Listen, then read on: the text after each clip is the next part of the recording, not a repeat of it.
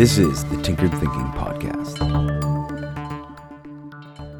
Episode 749 A Lucilius Parable, Well Read. Lucilius closed the back cover of the book he had been reading and smiled. It was a good read. He stretched and yawned and looked around at the countless books covering the walls, stacked up on tables, forming their own walls as stacks that wound around the tables. He got up and went to the counter and ordered another coffee and a little pastry. He closed his eyes as he waited, listening to the grinder at its beans, the click clack of the espresso machine, and the clink of the plate with its pastry on the marble counter. He took his treats back to his seat and looked at the books that were stacked on the table. He realized he'd read the last of the bunch. It was time to find some more. He sipped the hot coffee and took a little bite of the pastry and then hauled himself up. He tossed a stack of books on a sorting cart and then gleefully went about his perusal. He held up a hand as he sauntered, a finger tracing against the spines, tapping their tops and tantalizing them with a chance to be read. Countless stories riddled these pages. Perhaps all the adventures of humanity, and then even more. Perhaps all the stories of the universe could be found in these pages, he wondered. His eyes scanned the titles, seeing all the ones he had already read, images and visions, lyrics and passages from each lighting up in his mind. Such good living it was to live in these words. He arrived at the last section he'd been mining and realized that he'd read the last book there. The rest he'd come across at some other time. So he went in search of another shelf that he'd yet to explore. But as he walked around, he recognized each and every title. So he got the ladder and started looking up at the higher stacks. But they too offered nothing new. Lucilius looked around at the vast space of books like a cathedral.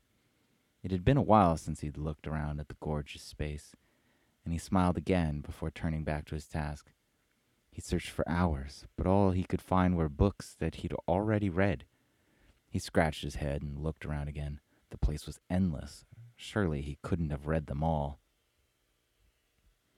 Then Lucilius wondered how long he'd been there. He pondered a moment and then realized he also couldn't think of how he'd gotten there, nor where he might have been before. So many images from novels and stories seemed to crowd his mind. He had trouble trying to sift out what might be his life from all the lives he'd been immersed in. He grew nervous. What he needed was a good book, another to get lost in. He was just having an off day. Perhaps he'd think a bit better after the coffee and pastry, he reasoned. But before he went back to his snack, he needed a book to enjoy it proper. So he kept searching, until finally, down low in a corner, Lucilius spotted a spine he'd never seen before. It was a small book, and the spine was blank, which is how he knew he'd never read it. He'd never seen a book with a blank spine. He threaded it out from its neighbors and practically skipped back to his cozy seat his coffee was luckily still warm, and it was delicious to wash the pastry down with the bitter heat.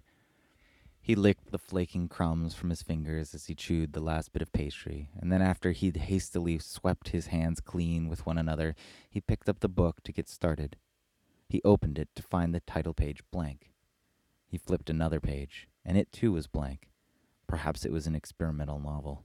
He flipped through the rest of the book, but the whole thing was blank. He turned it over, flipped through it again. He'd never seen a blank book before. He placed it down, wondering what to do. Then he picked up the book and went back to the spot where he'd found it. He recognized all the books it was surrounded by. There was nothing else here to read. Frustrated, Lucilius shoved the little book back in its spot, and as he stood, he realized it was still sticking out a few inches. He frowned and kicked it into place as he turned to leave, but he heard a crack.